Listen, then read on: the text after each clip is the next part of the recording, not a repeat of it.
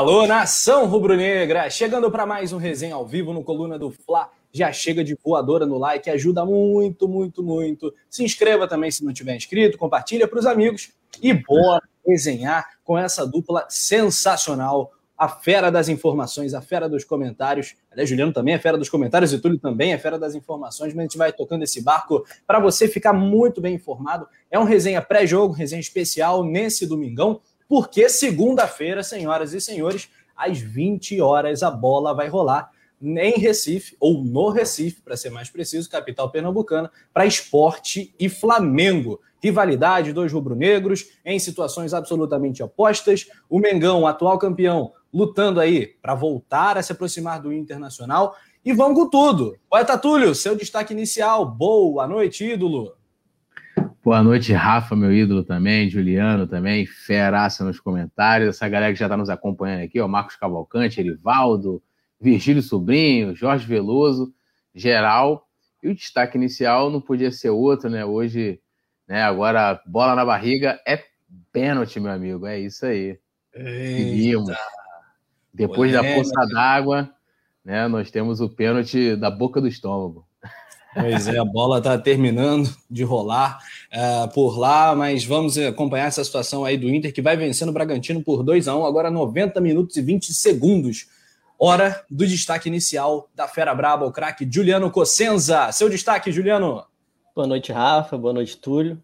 Meu destaque aí vai um pouco na, na, na linha aí do Túlio para a rodada, né? Rodada que até agora não tem sido muito boa para o Flamengo já que o Atlético Mineiro e o Internacional, o Atlético já venceu e o Internacional vai vencendo, é, então o Flamengo tem a obrigação de conseguir o resultado positivo amanhã.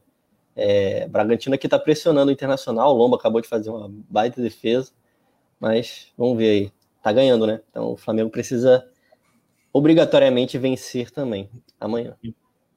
É isso aí, cara. Essa é a rodada 33 do Campeonato Brasileiro. O bicho tá pegando. O São Paulo, né, foi né? O São Paulo está sete jogos sem vencer, perdeu fora de casa para o Atlético Goianiense. Esse aí já está mais do que descartado de qualquer tipo de briga por título. Talvez brigue por G6 ou G7 ou G8. Olha a situação do São Paulo, dramática o Diniz por lá. É, mas realmente o Atlético Mineiro bateu o Fortaleza por 2 a 0 e o Inter vai batendo o Bragantino. O nosso jogo, é, como eu disse, às 20 horas, no, em Pernambuco, na Ilha do Retiro, com a arbitragem do Rafael Trace. Você vai ter prováveis escalações, as novidades do Mengão hoje, a situação do Michael, o mercado da bola e muito mais. Na carrapeta, no comando da nave, Leandro Martins, o desgraçado. Depois da vinheta, bora e aí, Leandro. Aí, Leandro.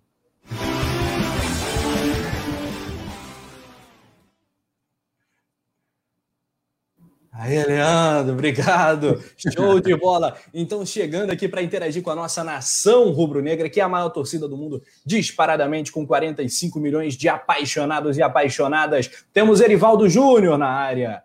Migrei meu plano do clube de membros para Brabo. Ah, Erivaldo. vai ganhar até a bandeirada, hein? Porra, Erivaldo, Erivaldo, homem das figurinhas também, lá no, no grupo do clube de membros. Só Erivaldo responde é... com figurinhas. Fera braba demais. Ele, ele se refere a gente como. Fala Tigrada, ele fala, fala Tigrada. Sempre o Erivaldo tem a sua marca registrada também, o bordão do nosso parceiro Erivaldo Júnior. Migrei para o plano Brabo, agora sim, de fato e direito, Brabeza on fire. Ah, moleque, show de bola. Clube de membros bombando aí, tem o link na descrição para a galera se tornar membro também, que nem o Erivaldo. Yuri Reis também tá ligado aqui na gente. Valeu, Yuri. Boa noite, bancada, boa noite, parceiro, e um salve aí para Salvador, na Bahia. Boa noite para o Virgílio Sobrinho também, para o Thalisson Leal, falando que chegou, legal pra caramba. Um abraço para o Urubu Rei, para FR Maria, Jailton Brito também. Vai comentando, a gente quer ouvir você, quer interagir também. E, rapaz, já achei um primeiro antes na live. Tem que ter, né, Túlio? Não tem jeito. Ah, sempre tem. Sempre eles, eles não resistem, né? ainda mais aí o campeão da Série B de 87 não podia passar batido jamais, né? Pois é, que os caras amam o Flamengo, impressionante. Mas tudo bem. Seja bem-vindo, Francisco Talisson. Esse é o maior canal rubro-negro, né? A maior, maior portal rubro-negro da internet, a coluna do Fla.com. E vamos que vamos aqui no Coluna do Fla no YouTube também. Estamos ao vivo no Facebook e no Twitter do Coluna também, rapaziada. Legal. Lucas Silva está falando, boa noite, vamos fazer o nosso resultado amanhã. É isso, cara, é fazer o nosso. Uh, Luiz Reis, qual foi o resultado de Flamengo Esporte? Que isso, rapaz, tá perdidão, jogar amanhã é na segunda-feira. Segunda-feira, às 20 horas, aqui a cola para você ficar na boa. 18h30 começa a transmissão rubro-negra do Coluna do Fla. Edgar Rosa Rodrigues, boa noite a todos. Salve nação, like dado como sempre, aí sempre fortalecendo no like e também nos comentários o Edgar. Bom, Juliano, antes da gente entrar na questão do jogo, escalações, arbitragem e também comentar um pouco essa rodada, vamos à, à rodada do mercado da bola. Vamos fazer um, um giro aí pelo mercado. Tem a situação do Michael. O Flamengo desistiu do empréstimo do Michael? É, o Flamengo e o Clube Árabe, né, o Al Ain, não chegaram a um acordo financeiro, né, para o empréstimo do Michael. É, o Clube Árabe queria um empréstimo até maio, que é o fim da temporada deles lá. É, e o Flamengo não queria um empréstimo tão curto, fora que o Flamengo também pediu um valor que os árabes consideraram alto para o empréstimo. O Flamengo queria 8 milhões de reais pelo empréstimo. É, os árabes ofereceram 6 milhões, o Flamengo queria mais. É, então, por esse desacordo aí, entre a parte de tempo de contrato, a parte financeira, acabaram não chegando a um acordo. Então, a princípio, o Michael fica no Flamengo aí para a temporada de 2021 a próxima temporada, né? Porque estamos em 2021, mas temporada de 2020 se encerrando, né? Então, o Michel, por enquanto, fica no Flamengo.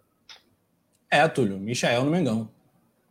É, eu acho que provavelmente ele deve ser negociado, né? Não foi agora, mas é, deve ser, deve sair para uma outra equipe, ou de repente é, até mesmo a equipe voltar aí a carga, né? Até porque a ideia do Flamengo seria um, né, um tentar fazer um negócio definitivo. É, então, assim, eu acho que não tem espaço, cara, para o Michael no Flamengo hoje. Complicado, ele teve todas as oportunidades aí para falar assim: ah, um jogador que, que não teve oportunidade, ele teve em todas as competições, jogou desde já com Jesus, né? Quando a gente ainda tinha Thiago Maia sendo preterido, quando a gente ainda tinha Pedro Rocha sendo preterido, o Michael estava na frente de todos eles na preferência do Jorge Jesus. Então ele não soube aproveitar. Eu acho que aí também cabe muito questão de estilo de jogo e, e talvez também até a adaptação dele é, à equipe do Flamengo, que, lógico, tem uma forma completamente diferente de atuar como ele jogava no, no Goiás. E o Flamengo precisa lucrar uma grana, né? Porque fez um investimento alto no, no Michael, acho que talvez um dos, um dos maiores investimentos, se não for maior, um dos maiores investimentos feito em 2020 e não dava realmente para deixar ele sair por qualquer valor.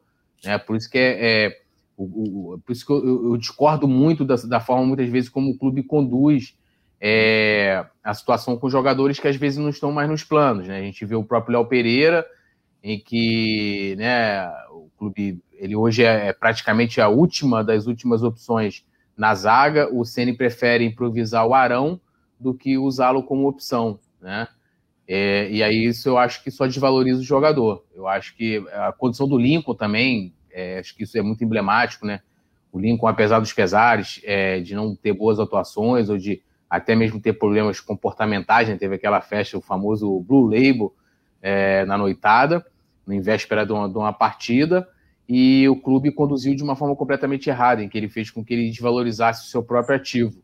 Né? Então, acho que o Michael tem que sair por, um, uma grana que, que, o Flamengo, de certa forma, consiga ter de volta o que foi investido. Se não foi agora, acho que mais para frente, e aí até uma dúvida, perguntar para o Juliano também isso, ele sabe de alguma coisa, mas rolou um papo de que, é, que os árabes se irritaram por causa do vazamento de um documento.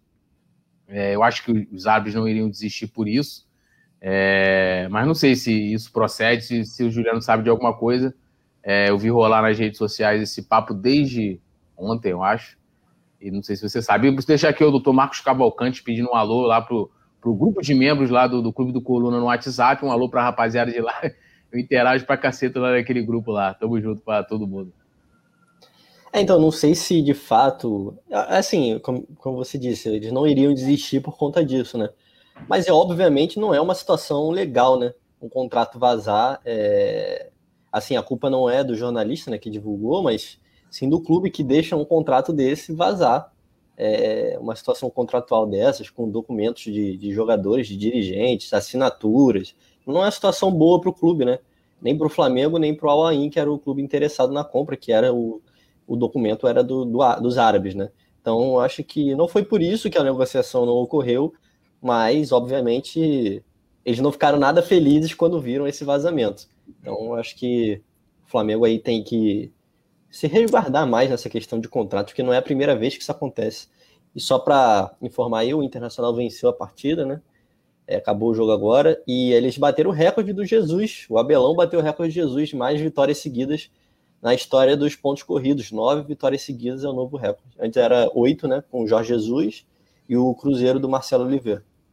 É, só para complementar isso aí, Rafa, rapidinho, essa questão de vazamento, hum. para a gente. Porque quando a gente teve esse debate aqui, quando teve aquela questão toda de escalação, não sei o quê, papapá, é, é, que a gente falou até um pouco aqui sobre jornalismo e não sei o quê, da gente ver que é, se, se, a torcida se incomoda com, com vazamento, ela não pode ser seletiva, né? Que até um tipo de vazamento desse do negócio, e aí, mais uma vez, o jornalista está no papel dele, e aí vou até dar o um nome aqui, acho que o Gustavo Henrique não está errado, ele, independente da forma como ele conseguiu o documento, que não me interessa, mas se ele tem a informação e ele, e ele tem compromisso com a notícia, com o fato, ele tem que dar essa notícia se ela é de interesse público, né? O jornalismo se baseia dessa forma dentro do interesse público. E aí, então, a, a, a raiva da torcida do Flamengo e tal não pode ser seletiva. A gente está vendo claramente, pelo menos dentro do que foi falado, é, é, e foi bom o Juliano também opinar sobre isso. Acho que dificilmente os caras iriam desistir do negócio por causa disso, e claro que incomoda. Que uma situação de negociação, uma questão de especulação, uma questão que a gente sabe que movimenta muito no noticiário, mas que teve um vazamento, e aí né, é, é a torcida não se incomodou. Aliás, eu vi o, o, incômodo quando foi falado que o motivo seria esse tal vazamento.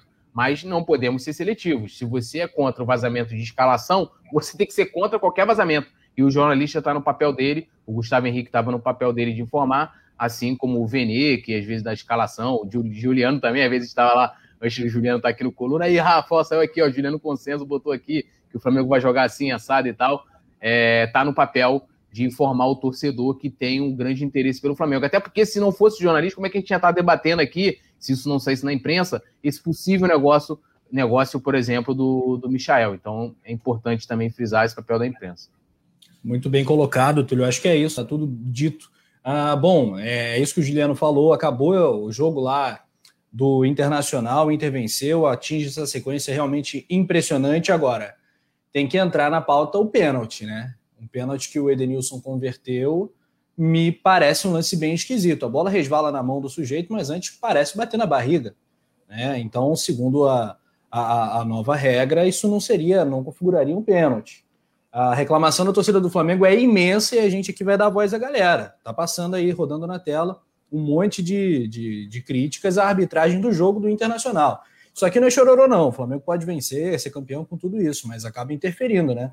O Em Busca de um Estilo de Vida fala que roubaram o Bragantino. O Paulo Sérgio Pinheiro manda um superchat pra gente. Assim é mole ser campeão. A bola bate na barriga do zagueiro do Bragantino, mesmo com o VAR. O juiz deu pênalti. O que você entendeu desse lance, Juliano? Você a questão é que não é nem mesmo com o VAR, né? Foi o VAR que deu, porque o juiz de campo não, não marcou nada. E o Patrick, inclusive, nem reclama do lance, porque eu acho que ele. Que o Patrick foi o jogador do Inter que cruzou né, na, na jogada.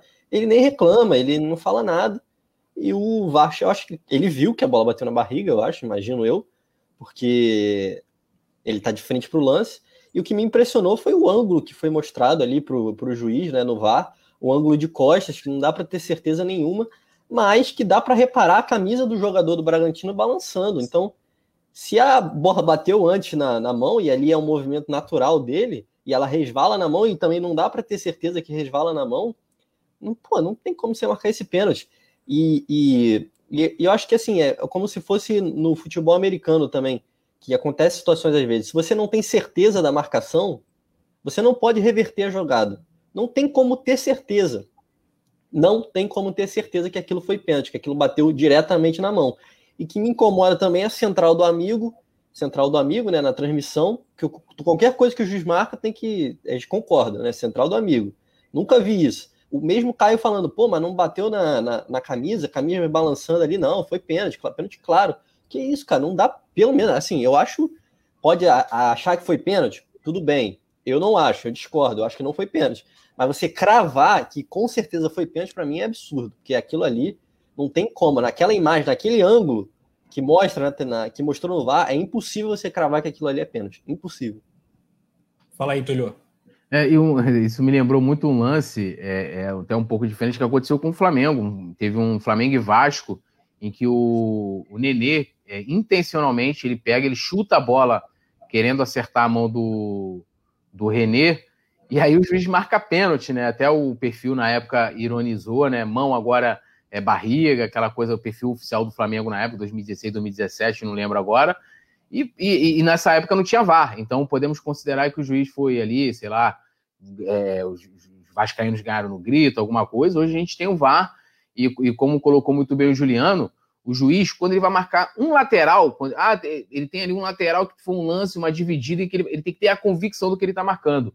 E, e, as imagens, né, no caso ali, ele foi se basear nas imagens, porque é, ele não tinha marcado no, no, na, né, na, no transcorrer natural do, do, lance, ele teve que olhar o VAR, e o VAR não é claro, então é, faltou convicção, e na dúvida, ele, ele deu o pênalti, né? Na, na, na, imagem, na imagem de frente, né, que mostra o lance de frente, parece que a bola resvala na mão.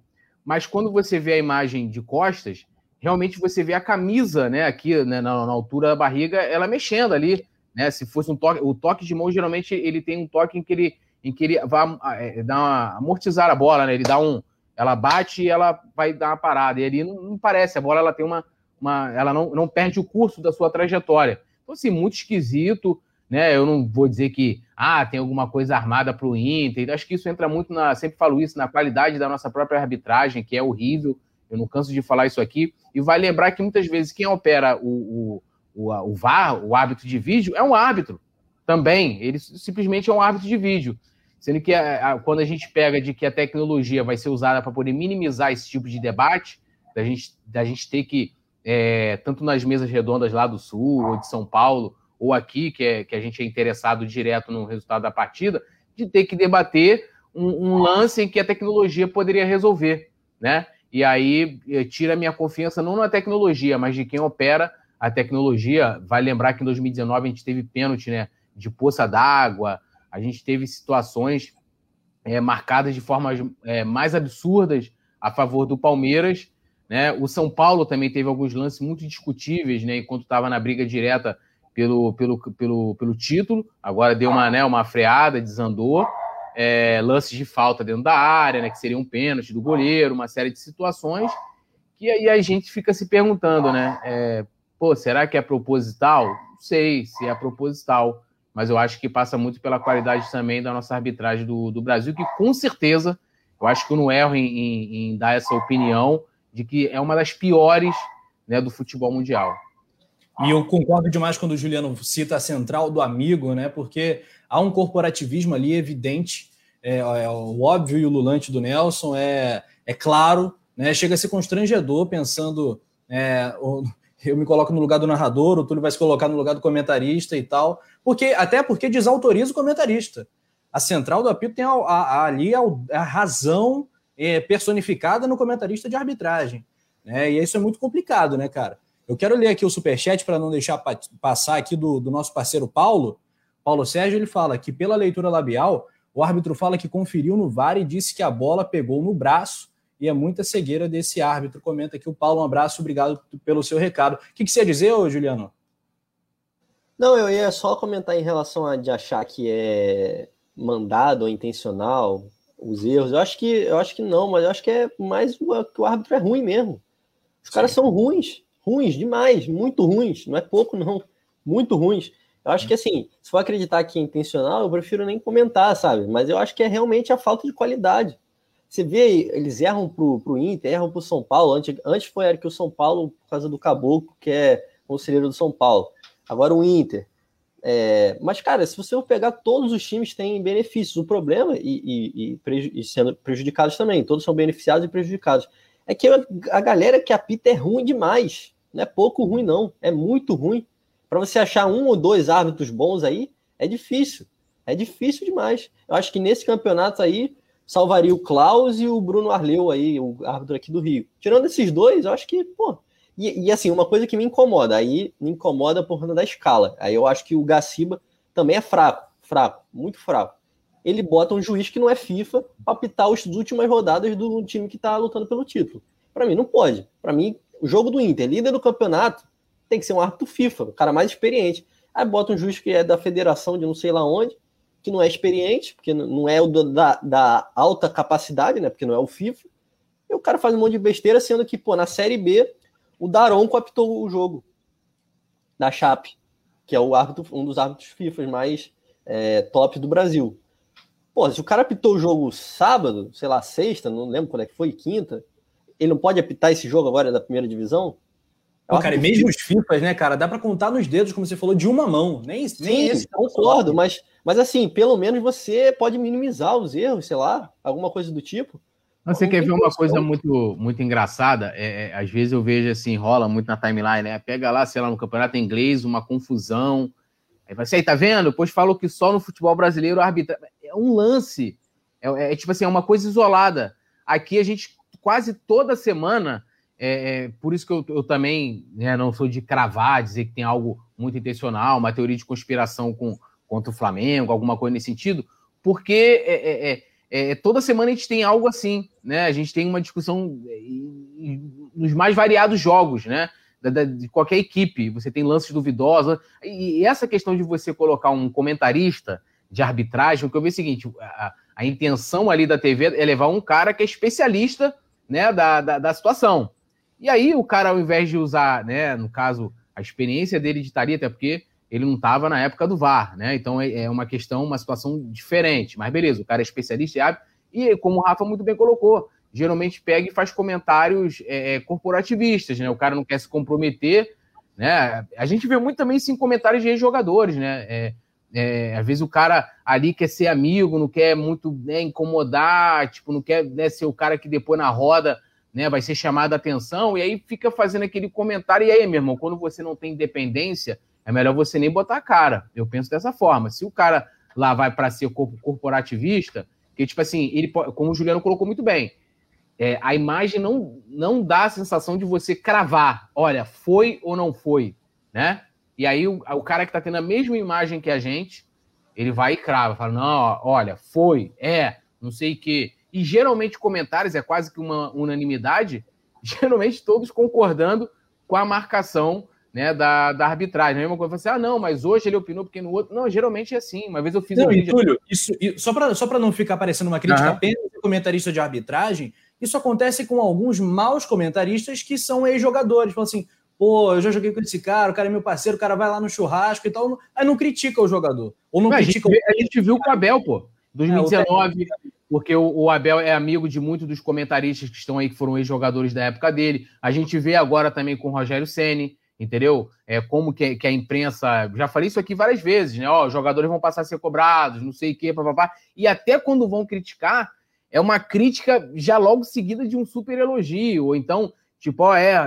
Eu lembro aquele jogo contra o, contra o Ceará, o Atlético, acho que foi contra o Atlético, que entrou aquela polêmica no negócio do, do Gabigol e do, e do Pedro jogarem e aí já, já, vem a crítica, porque é impossível você defender que os dois maiores centravantes do futebol brasileiro não podem jogar juntos, mas já vem logo um elogio em seguida, porque o cara de repente fala, pô, tu, tu me criticou aqui, não, mas olha, eu te elogiei aqui na frente, ó, porque, pô, e tal. Então, assim, isso tudo, isso tudo conta. E aí passa muito de você ter a liberdade de falar, ou você tem, ou você não tem. Ou então melhor você se abster de comentar. Quando, né, quando você tem uma situação até na, na justiça, é assim, né? Quando algum tipo de juiz ele ele está impedido, às vezes, por uma relação direta com, com as pessoas envolvidas no caso, ele, ele pede né, ali, suspeição e, e, e é designado um outro tipo de, de juiz para poder é, é, julgar a causa.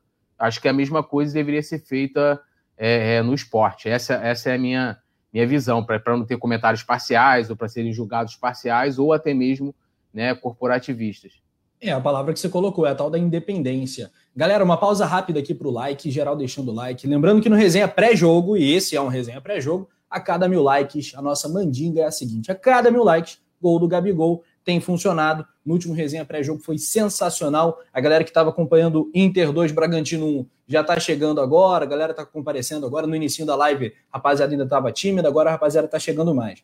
Mais um giro aqui no chat para o Adriano Brito, boa noite para você. O Thiago Cabral fala que as críticas adocicadas, usando mão das convicções do treinador, é, se referindo ao que o Túlio acabou de colocar. A Natanael Lima comenta que o Bragantino jogou muito mais que o Inter, infelizmente deu um azar danado, nem falo do pênalti, e sim de dois lances perdidos inacreditáveis, já no final do jogo. Poderiam ter vencido de virada. Pois é, esse foi um jogo que, na nossa conta, na nossa simulação, aqui no último papo, a gente achava que podia rolar um empate. Infelizmente não rolou, o Inter acabou vencendo. James Leal Borges, poeta Túlio, eu acompanho os jogos da Liga é, Mexicana. No México, dificilmente o VAR é acionado, sem contar que, quando há necessidade de usá-lo, se percebe que o sistema de câmeras é bem melhor. Muito bem, valeu, ótimo México, hein?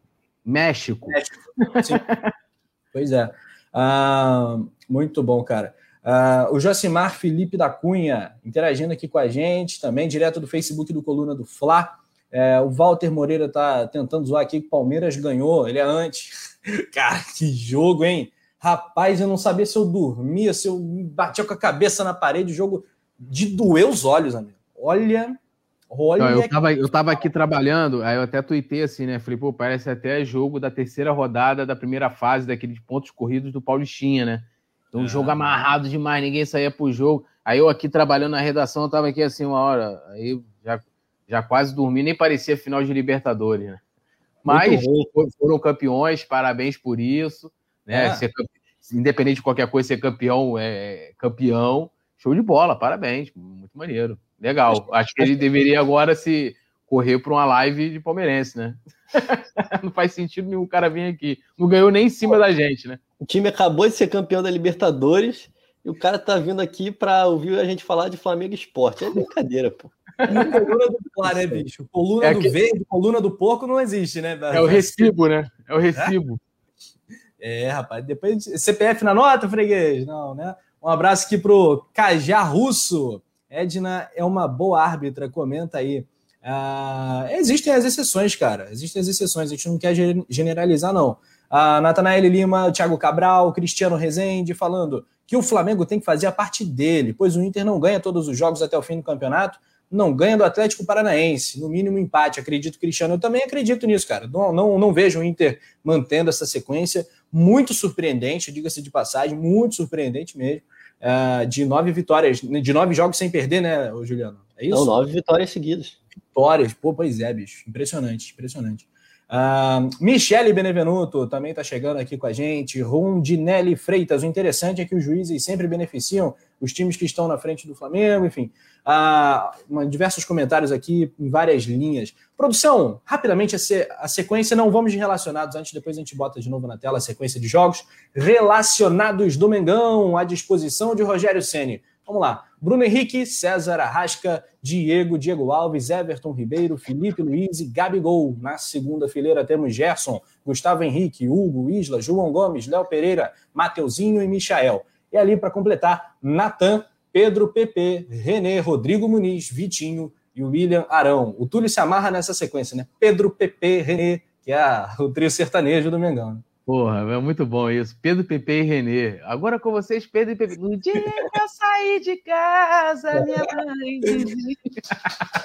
É isso aí. Esporte e Flamengo que no primeiro turno jogaram, o técnico ainda era o Domi. Inclusive o Pepe entrou nesse jogo. Foi 3 a 0 para o Mengão. Pedro fez gol. Gustavo Henrique de cabeça. A Torre Rubro-Negra também fez gol. E aí o Pedro fez dois, né? Fez o primeiro, fez o terceiro gol. Um 3 a 0 sensacional no Maracanã. Agora o jogo é na Ilha do Retiro. Diga lá, Juliano Cossenza. Então, acho que de novidade aí, de interessante de comentar, é a volta do Diego Alves, né? É, ele fez dois treinos aí, no sábado e no domingo, treinou bem, treinou normalmente, deve ser titular é, daqui a pouco a gente vai passar a escalação aí, deve ser titular amanhã. É, se nada de muito estranho acontecer é, até a hora do jogo, ele vai para o jogo, é, reforça o Flamengo. Eu acho que é o momento ideal para ele voltar, né? Eu acho que o Hugo teve probleminhas aí na partida contra o Grêmio, então acho que é o momento ideal para o Diego voltar. Temos aí a escalação na tela, né? A provável escalação.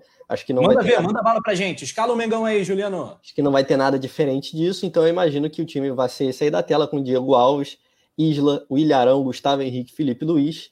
No meio-campo, Diego Ribas e Gerson. Arrascaeta e Everton Ribeiro mais à frente. No ataque, Bruno Henrique e Gabigol. É, vale ressaltar aí que o Rodrigo Caio ainda está lesionado e está fora. E então eu acho que a manutenção aí do Ilharão e Gustavo Henrique é, será devido mais a isso aí, né? É, Tulio, qual seria a sua dupla de zaga? Antes eu tenho, eu tenho que ler o comentário do Diego Miguel que ele fala, né? Os palmeirenses não têm coluna do pau. ah, não mesmo. Muito bom. Cara, assim, é, é, eu acho que o, o, mais uma vez, repetindo o que eu falei até semana passada, mas eu acho que o Gustavo Henrique vem merecendo é, essa sequência, tá? É, mas não seria injusto de talvez colocar o Natan. Eu acho que, que o Natan tá pagando por um erro que, que né, por erros que não foram é, diretamente dele, né, mas de todo o sistema defensivo. Mas hoje o Rogério não está sendo injusto em dar uma sequência para o Gustavo Henrique. Eu acho que ele vem merecendo, vem fazendo por merecer, tem feito boas partidas. Lógico, tem lá, ah, tem, teve um lance aqui, outro ali, é, é, né, de erro. O gol do Grêmio, o primeiro, foi entre ele e o Ilharão. Então a gente tem que dividir a responsabilidade né, entre os dois zagueiros. Não foi só culpa do, do Gustavo Henrique, mas ele tem, tem tido uma boa sequência. E, mas se eu fosse fazer alguma mudança, seria de colocar o, o Natan, e aí eu mudaria, porque eu tiraria o Arão, que não é o especialista da posição, eu só usaria o Arão na zaga se fosse no decorrer de uma partida, não iniciando.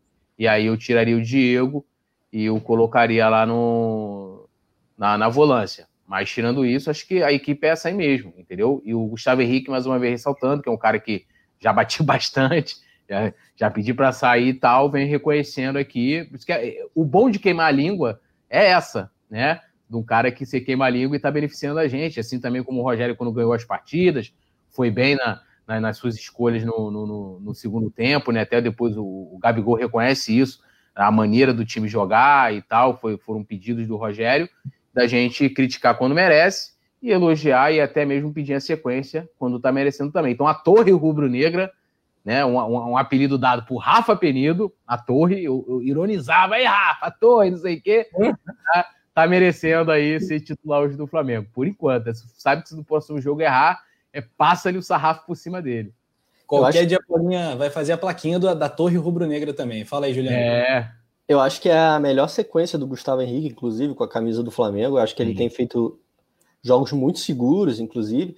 Assim, eu acho que no lance do gol do Grêmio, eu, eu boto mais a culpa no Arão, porque ele não acompanha, né? Ele larga o, o o Diego Souza, ele tem que acompanhar para tentar dividir a bola de cabeça. Então eu, eu coloco mais na conta do Arão do que na conta do Gustavo Henrique.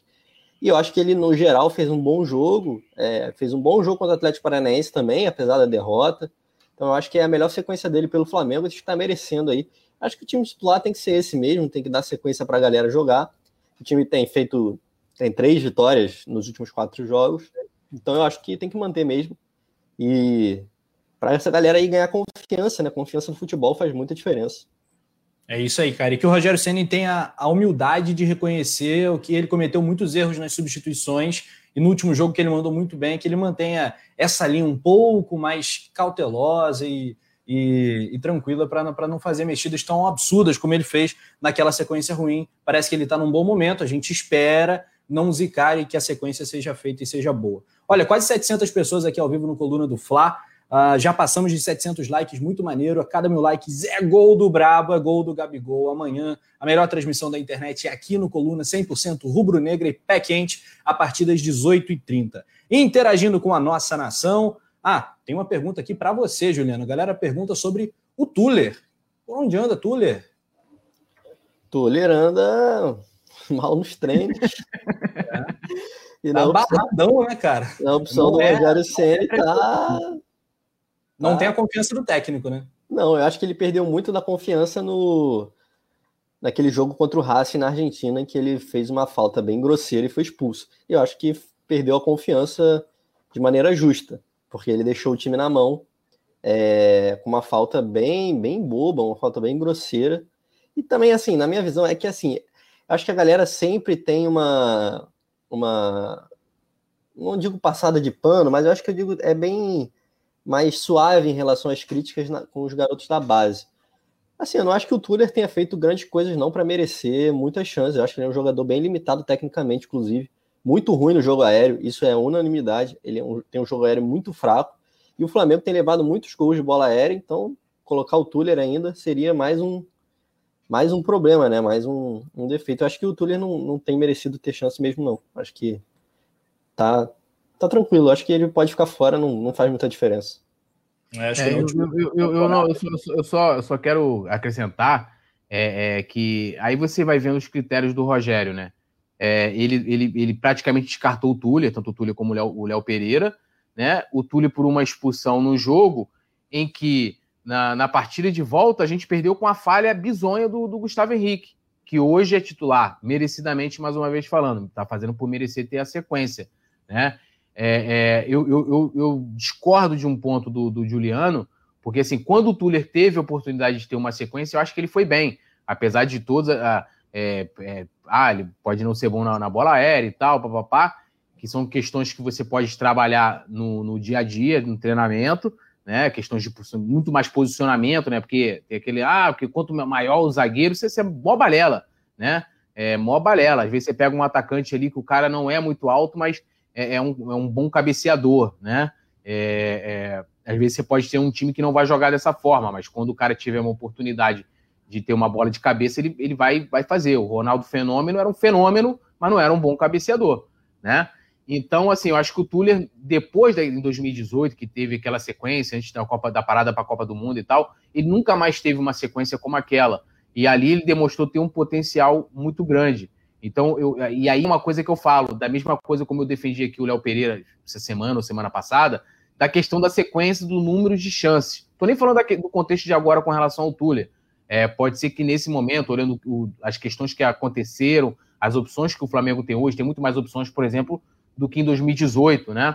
Você tinha uma opção praticamente caseira. Você perdeu o Hever, você tinha né, o Léo Duarte, que era já o titular, então era, era o Túlio ou, ou não era. Então, Hoje a situação é diferente, o Flamengo tem mais opções, mas eu acho que o Túlio nunca teve uma sequência é, depois daquela situação ali, que a gente sabe que o Hever só ganhou a vaga depois do, do retorno da, da, da, da, Copa do Mundo pelo nome, porque não estava jogando tanta bola e uh, foi injustiçado. Então eu, eu, eu, coloco o Túlio na mesma situação do Léo Pereira. E aí não estou falando de oportunidade de você pegar igual o Domi, de pega o cara, joga na lateral direita, assim como fez com o Rodrigo Caio também, com o Atlético Goianiense e tal bota naquelas furadas, aquelas loucuras que, que o Domi fazia, que aí realmente o jogador não tem nenhum cacuete para jogar na lateral, vai, vai se estrepar ali de forma grotesca, né?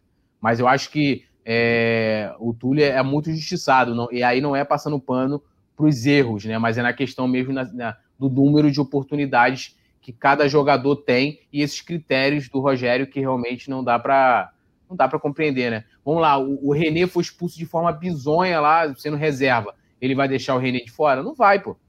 Não vai. Ele vai mandar o, o, Ramon para base e vai, e vai continuar com o René sendo como opção ao, ao Felipe Luiz.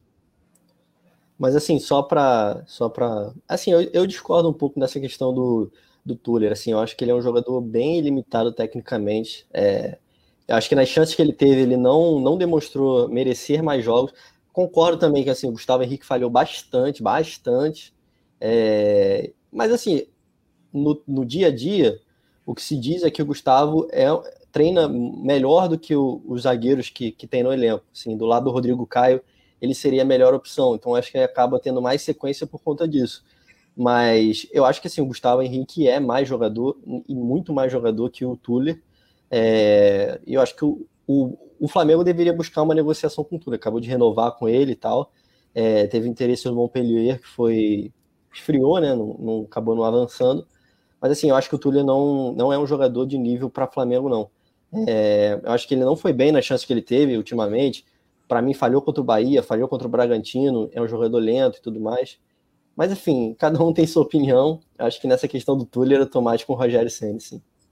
É, eu, eu, eu, eu, escutava na época do Rapidinho Rápido a mão foi bem pesada em cima do Tuller em 2018. Eu acho que ali o Flamengo acabou atrapalhando a trajetória do moleque. Que não conseguiu é... desenvolver essa questão de posicionamento, posição corporal nas jogadas. É, é uma carência, uma deficiência dele. A, a, apesar da altura não fazer diferença, ele tem uma boa chegada ofensiva, inclusive já fez gol de cabeça com a camisa do Flamengo. Não, eu acho que o, a, o posicionamento do Túlio é muito bom. Tipo, muitas vezes, é, é, não pelo alto, né? Mas ele, está sempre muito bem posicionado, né? Então facilita muito. É, é como um atacante, cara. Não adianta você ter um jogador de velocidade, um atacante que dribla 500, se o cara não sabe se posicionar, não sabe sair de uma linha de impedimento, não, não, não tá ali antenado com o meio campo. O zagueiro também tem muito isso, é saber sair na hora de para você deixar um atacante impedimento. Mas o, o, o, o, o que eu queria, na verdade, na verdade, colocar é que eu, na época que o Márcio Araújo era um, unanimidade de todos os treinadores e o Cuejá era a reserva, eu escutei isso de pessoas na época de dentro do Flamengo que falavam: olha, esse cara treinando é horrível.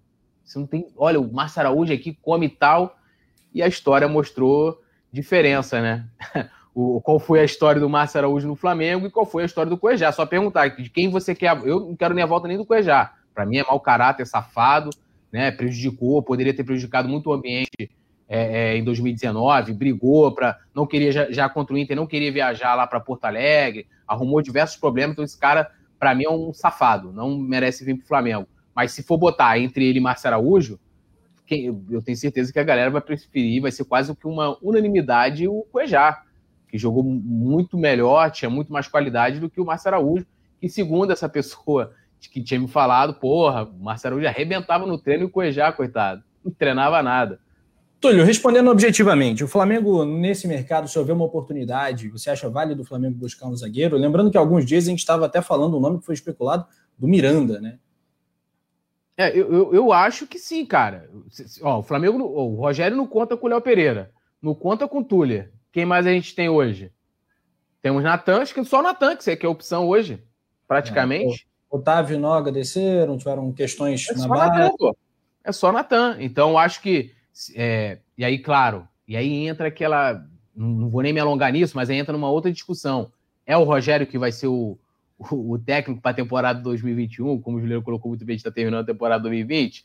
E aí, porque o, te, o, o, próximo técnico, ou a continuidade do Rogério, que vai definir esse tipo de coisa. Olha, não quero contar com o Túlia, não vou contar com o Léo Pereira. Por favor, vá ao mercado trazer outras opções aqui para a zaga. Porque, assim, se a gente olhar que a gente tem o Léo Pereira, que chegou cheio de pompa. A gente tem o Natan, que surgiu muito bem, né?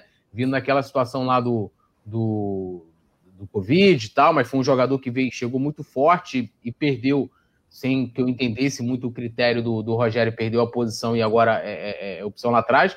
E aí entra o Tuller, que poderia, até pelo número de oportunidades, ter jogado menos, de não ter ido bem nas últimas oportunidades que teve, que viria em último lugar, mas o Rogério prefere né, improvisar um volante que ter qualquer é, é, é, esses jogadores como opção. Então, acho que olhando por esse lado, por esse prisma, teria que ir realmente para o mercado para achar um, um, um, jogador que, que vá agradar o treinador, né? Sendo o Rogério ou não. E aí, se for um novo treinador, vai chegar e falar: ah, esses jogadores aqui, o que, que você acha? E aí o treinador também vai, vai opinar sobre o planejamento dele. Muito bem. Aqui o superchat em destaque na tela para a galera. O Alan M. Ih, rapaz, em euro. O cara não conversa em real, não. Já isso, hein? Olha, eu, gostei, eu, gostei, eu gostei da foto de perfil aí, ó. Flamengo e Porto. Não, Sporting. Sporting. Sporting. É. Pô, legal. Aí, Uni, União, aí, Flamengo Sporting. Eu tenho uma faixa do Porto aqui, cara. Tu me perdoa para sacanear o Benfica. A faixa que estava ao meu alcance era do Porto, mas se fosse do Sporting estaria na mesma, entendeu?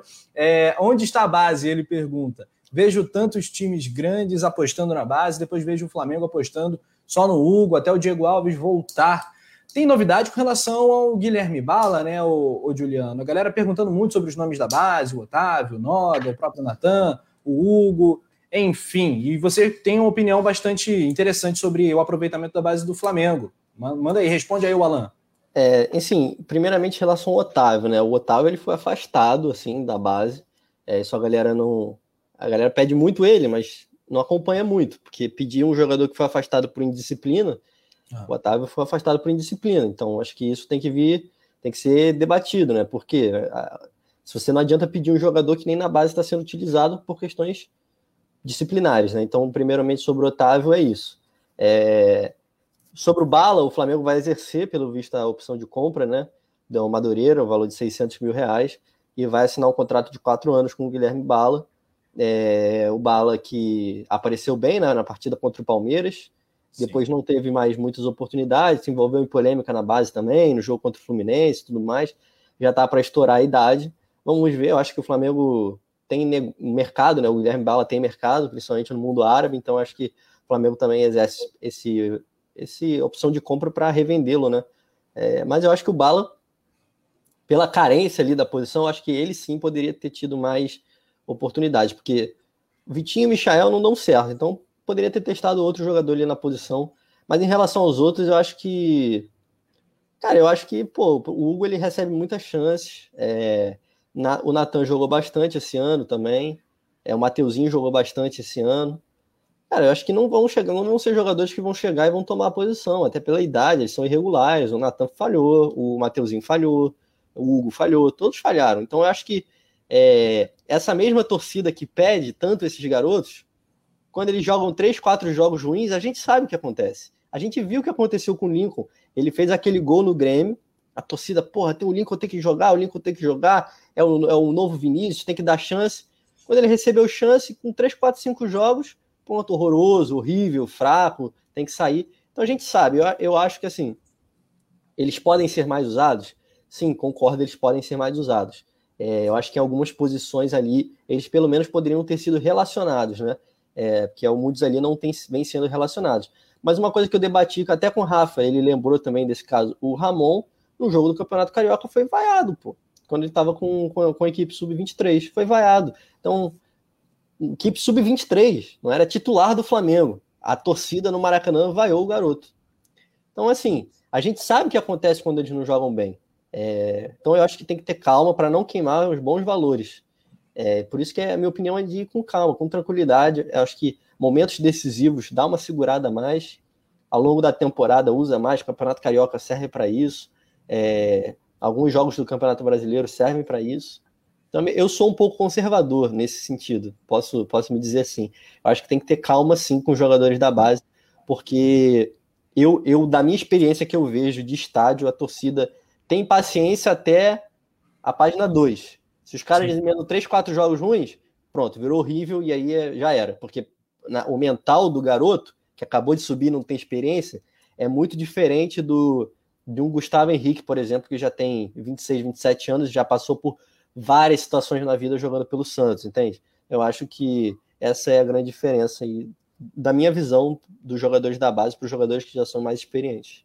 Sim, é, é que foi a filosofia do Flamengo, né? De sempre olhar para o mercado e fazer a contratação, em vez de apostar no cara da base, tipo o Grêmio ou o Santos. O Grêmio tem Jean-Pierre, PP, um monte de cara que, é, que apareceu mais, mais novinho na base. Mas, mas então, mas só para.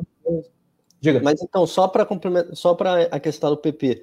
O PP já não é nenhum garotinho, pô. O PP já vai fazer 24 anos, se não me engano. Ele começou a surgir titular do Grêmio essa temporada. O Sim. Renato ele segura. Outro garoto que surgiu agora, o Ferreirinha, que já, porra, o garoto, o garoto. Não é tão garoto, gente, tem 23. Então, tipo, os garotos do Grêmio, os garotos, não são tão garotos assim, sabe? Mas é um trabalho diferente de base. A filosofia Isso. do clube é diferente, não, no momento de subir e tal. O Flamengo Isso. sempre recorre à base quando a coisa tá pegando, tá, tá, tá dando ruim no, no profissional, aí tem que chamar a garotada, chegar, vai, vai, apaga esse incêndio, tá complicado. É, eu Felipe queria falar justamente. Ah, não, eu queria falar justamente sobre essa questão de filosofia. Geralmente, equipes que fazem muitos investimentos em contratações, vão pegar o Flamengo, de, de, aí vão pegar no, no, ano que fez várias, né? 2019, 2020, não vai ter muita oportunidade para a base. Pô, você vai lá, você traz um, um, um, um Michael, que você gastou uma grana, Michael automaticamente vai estar tá tirando, de repente, uma oportunidade para o Guilherme Bala.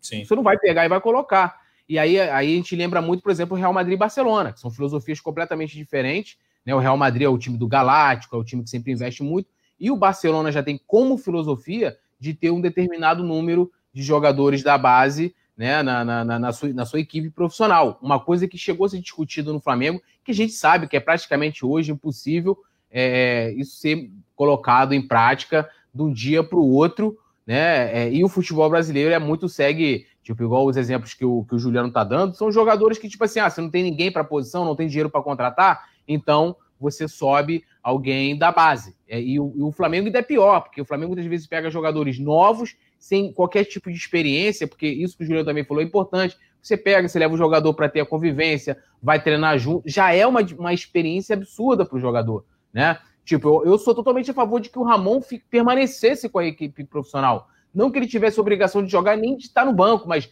viajar junto com a delegação, treinar, fazer o rachão, conviver com os caras, sabe? É, entender o ambiente ali, que é muito importante também para a transição. O futebol não é só a bola, meus amigos, não é só o jogo lá, né? Quando começa os 90 minutos. Tem todo, é, toda aquela engrenagem, né?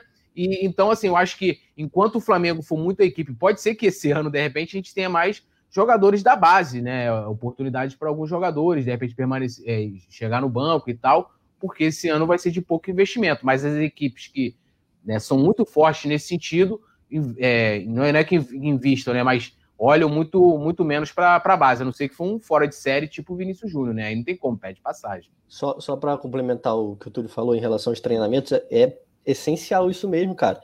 Principalmente pela parte física a parte física do jogo da categoria de base para a parte física do jogo do profissional é uma diferença absurda, é muito grande. A galera acha que não, mas é muito grande, não só em termos de, de jogadores fisicamente, mas da intensidade de jogo.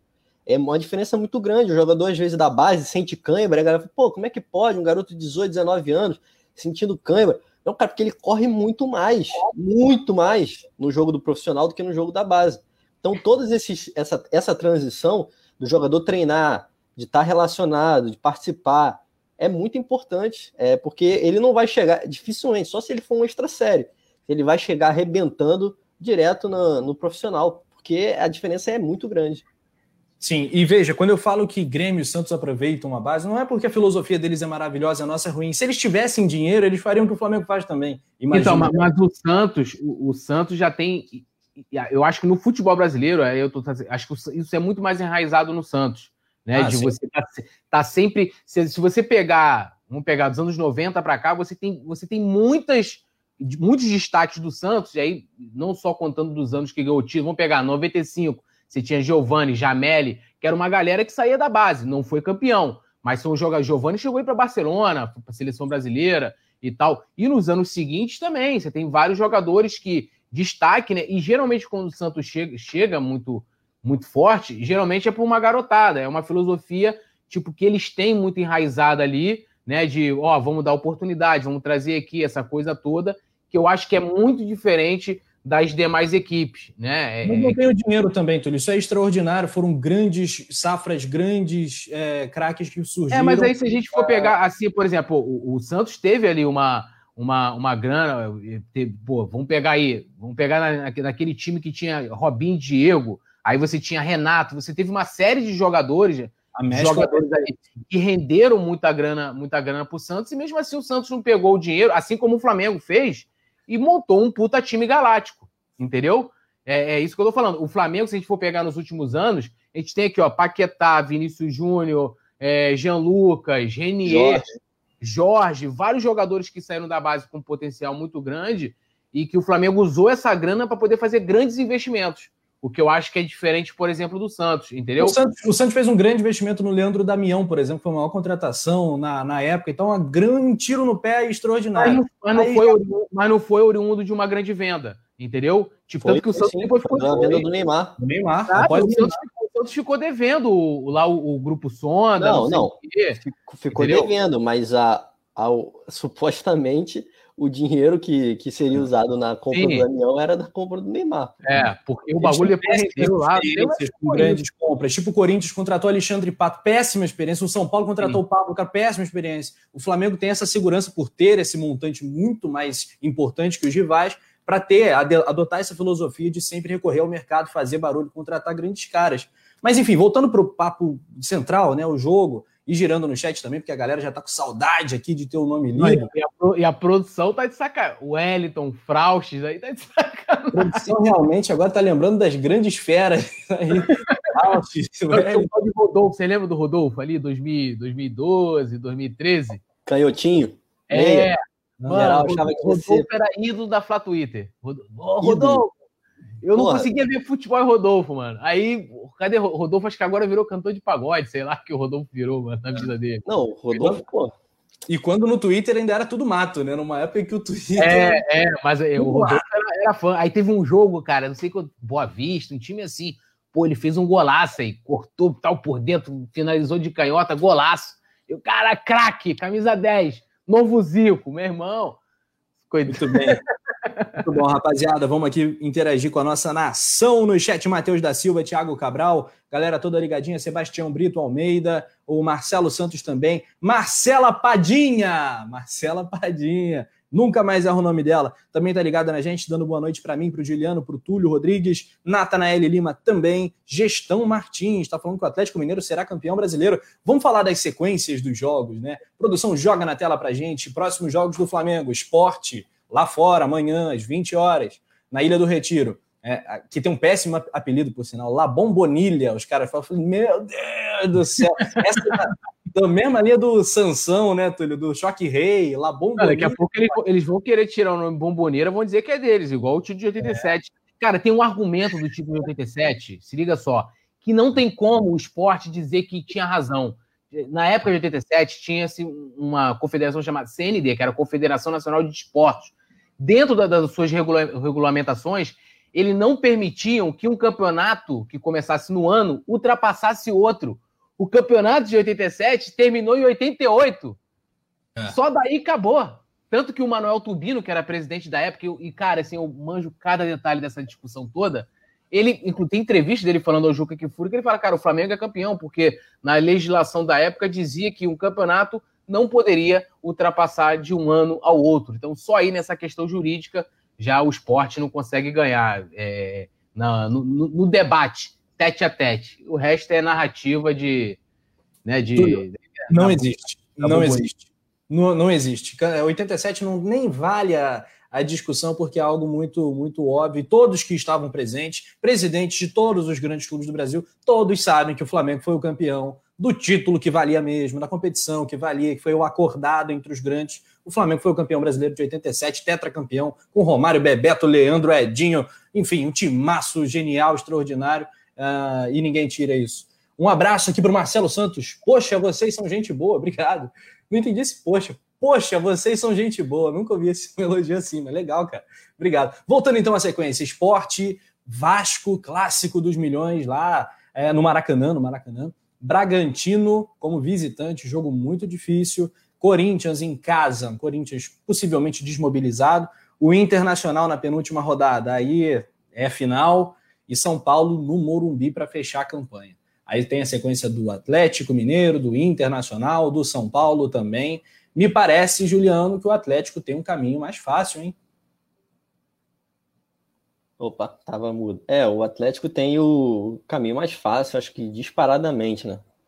É, assim, o Internacional, analisando aqui, esse próximo jogo, de, eu contava muito com o tropeço do Inter hoje, para ser bem sincero, assim, eu dei uma desanimada, assim, confesso que me pegou um pouco essa, essa vitória do Inter hoje, e, cara, até se você viu o jogo e tal, você viu o Bragantino muito melhor do que o Internacional aos 90 minutos. É, o Internacional começou bem, né? Fez o gol, e depois só deu o Bragantino e o Inter achou um pênalti, né? É um pênalti que não foi, mas achou um pênalti. É, então eu espero que o Inter perca para o Atlético Paranaense. Porque se o Inter ganhar do Atlético Paranaense, aí eu acho que já foi, tá? Porque esporte Vasco, acredito que o Inter vai vencer. E o Corinthians em casa também, última rodada, acredito que o Corinthians não vai estar tá disputando mais nada. Eu acho que se o, Atlético, se o Inter ganhar do Atlético Paranaense na Arena da Baixada, eu acho que aí foi pro saco e eles levaram. Uhum. E o Flamengo, cara, o Flamengo tem um joguinho enroscado que é contra o Bragantino lá no, na Bisão. Pô, o Bragantino, cara, o Bragantino, na minha opinião, é o melhor time do campeonato atualmente, sendo bem sincero, assim. Eu acho que é o que tá jogando melhor hoje, merecia muito mais um, um resultado positivo. Perdeu chances, o Lomba fez defesa e tudo mais. Então, esse jogo muito enroscado. E os outros jogos, assim, o Inter confronto direto, São Paulo fora, a gente não sabe como é que vai estar a situação do São Paulo. Talvez esteja tendo que jogar uma pré-Libertadores, aí vai que poupa o titular, a gente não sabe o que, que vai acontecer. Mas, assim, o Inter tá bem próximo do título e o Atlético Mineiro tem a sequência mais fácil. É, então o Flamengo vai precisar se impor de uma maneira bem forte, assim, para conseguir chegar no, no, título e torcer pelos tropeços do Inter, né, que parece que tá difícil. Eu contava muito com o tropeço hoje. Pois é, cara, eu também fiquei bem bolado e bem chateado também com a interferência da arbitragem que a gente já comentou aqui no início. Mas vamos tocar em frente, né, cara? Porque às vezes futebol é fogo, né, cara? Futebol é fogo. Ah, poucos acreditavam, inclusive, no Flamengo, no jogo do Grêmio e tal. O Flamengo arrebentou. E, e, negativamente já aconteceu várias vezes também. Flamengo contra Fortaleza, contra Ceará, contra Fluminense. Túlio tá, tá falando algo? Não, não, eu queria só colocar que, que também é muito importante, eu gosto sempre de falar isso, que é são os contextos que muitas vezes você vai enfrentar essas equipes. né? É, por exemplo, no, se a produção puder colocar na tela novamente, o Flamengo, quando, quando for pegar, por exemplo, o Bragantino, que eu acho sim que é um dos destaques desse segundo turno, concordo muito com o Juliano nesse, nessa, nessa opinião. É, de repente o Bragantino vai estar tá ali, é, o Bragantino está com 44 pontos, então, tipo, dificilmente vai brigar pra, pela última vaga que falta ali pelo descenso, deve brigar por uma, uma vaga na Sul-Americana, Sul mas é um contexto totalmente diferente de esporte Vasco. São duas equipes desesperadas, né, lutando contra o rebaixamento. E aí, se a gente for reparar também, o Inter também recebe essas equipes, Esporte Vasco, que vão estar mais desesperados do que o Bragantino. O Bragantino hoje está numa situação muito mais confortável do que Vasco e do que Esporte, né? Que também são adversários do Flamengo. É, e nesse momento, o Bragantino está classificado para a Sul-Americana, mesmo sendo 13 terceiro, porque Sim. Palmeiras e Grêmio vão jogar a Copa do Brasil, vai abrir mais uma vaga. Então, ele está exatamente, olha só, a sete pontos de vantagem do Vasco, que é quem poderia roubar ali a vaga Sim. última. Isso que eu falo, pode chegar mais tranquilo, entendeu? Fazer o jogo mais, mais solto, mais tranquilo, né? É, não vai ter. É, como é que eu vou dizer, né? Quer dizer que os caras vão vir sem vontade de jogar, mas não vai entrar desesperado como o esporte Vasco. O esporte precisa vencer amanhã de, de qualquer custo. O Vasco, né, na, na, na, outra roda, empatou, o empate do Vasco contra o Bahia deixou o Vasco numa situação complicada. Então você imagina se o, se o, o Vasco perder para o Flamengo, irmão, vai ser, já pode aí, né, a calculadora rolar louca. Então, assim, é um contexto complicado. Realmente o Atlético, até você olhando ali, de repente vai dar falta pegar a Bahia, que também está numa situação, também briga para não cair, o esporte, né? É, e, e, o que me preocupa, por exemplo, eles vão pegar o Fluminense. O Fluminense aí, de repente, pode estar tá aí brigando por uma vaguinha na pré-Libertadores, cara. Entendeu? Então, assim, às vezes pode parecer fácil e não ser tão fácil, né? É, acho que para todas as equipes, justamente por causa desse contexto, né? Que vai além somente da gente olhar a qualidade da, das equipes. Muito bem. A produção separou também para a gente simular. Né? A gente Só faz um. Posso Simulador do Coluna. Antes do Juliano, vamos lá. Então, minha preocupação é que o Bragantino pode estar na luta pela Libertadores também, cara. Pelo G8.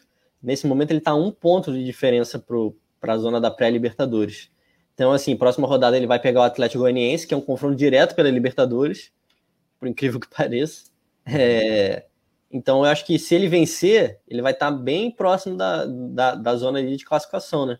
Então, eu acho Não, que é uma situação perigosa. Olha lá. Sim. E além disso, né, cara, tem, tem o seguinte: o, um jogo para os jogadores do Bragantino contra o Flamengo, isso é uma vitrine tremenda. Cara, quem não quer jogar muito contra o Flamengo? Então, eu não imagino nenhum adversário desmobilizado assim contra o Flamengo. Mas vamos lá, vamos ver. Simular então aqui um, em vez de fazer um para cada um, vamos fazer um do trio e também levando em consideração a opinião da galera, lógico. Por exemplo, antes da gente iniciar, o PES 6, PES 6 é o nome do cara. Eu entendo a galera da bancada, cada um com a sua fé. Eu não acredito mais. Beleza, cara, tranquilo. Vamos, vamos no jogo a jogo, como eu tenho falado sempre. Aliás, isso era algo que o Domi falava toda a coletiva. É jogo a jogo, jogo a jogo. Ele falava. né, cara? E é muito isso. Natanael fala: o Flamengo não. Eu de outra frase dele que não dá para falar aqui. Quanto, Quanto mais. Quanto né? mais. o... Esporte Flamengo, rapaziada. Como diz não, vitória do Flamengo, escolhe o placar. Então, um, ó, um gol meu, um gol seu, um do Juliano, 3 a 0 Flamengo, pô. Cara, eu acho que, a, assim, só pra, pra não zoar a simulação, eu acho que, tipo assim, vitória, um gol de diferença, empate 0 a 0 Porque senão vai ficar o saldo de gol, vai ficar muito. Show. Boa, então bota aí. 1 a 0 Vamos lá. Vamos lá. Vamos aos jogos do Inter, do Atlético também. O Atlético e Goiás. O Atlético vai ganhar, né, gente? O Atlético, Atlético. ganha. O Atlético, Atlético. Vamos lá, bota aí 1 a 0 para o time do São Paulo. Flamengo e Vasco, clássico dos milhões. Uh, Sene contra o Pô fechou. Para mim, o Flamengo ganha, mas vai ser apertado. Túlio, você também acha? Vamos embora, isso aí. Bora. Vamos ao jogo do Internacional contra o Atlético Paranaense. Eu vou de empate, e vocês? Empate também. Também. Empate, galera. Inter e Atlético na Arena da Baixada. Vamos de empate. São Paulo e Palmeiras. Não, São Paulo, São Paulo e Palmeiras. Esquece São Paulo, né, cara? São Paulo agora tá completamente lenhado. Uh, não, vamos fazer o São Paulo na produção. São Paulo já tá fora aqui do, do páreo. Uh, Bragantino e Flamengo. Antes, o Fluminense recebe o Atlético Mineiro. Juliano, o que, que tu acha? Cara, empate. Para mim, empate também. É, olha, assim, não seria injusto de apostar numa vitória de um lado ou de outro. Então eu vou ficar no empate também. Vou com vocês aí. Pois é, cara. Uh, já tem gente acreditando que o, o Atlético Paranaense vai vencer o Inter. A gente botou empate. Mas vamos lá. Bragantino e Flamengo. Eu acho que o Flamengo vai vencer, cara. Acho que o Flamengo vai vencer por um 2x1, 1x0. Não vai ser um jogo fácil, não, mas acho que vence. Juliano, tu acha que rola um, vai rolar um tropeço aí? Cara, eu acho que vai ser empate. É. Túlio, você vai decidir então. Eu vou apostar na vitória do Flamengo. Ah, mas você acha que vai ser vitória? Ou... Não, eu, eu é. acho que vai ser vitória. Eu, eu, assim, o brabo de a gente simular, porque eu gosto muito dos contextos das situações, né? Então a gente está indo aqui numa, numa coisa que a gente não está conseguindo avaliar o contexto.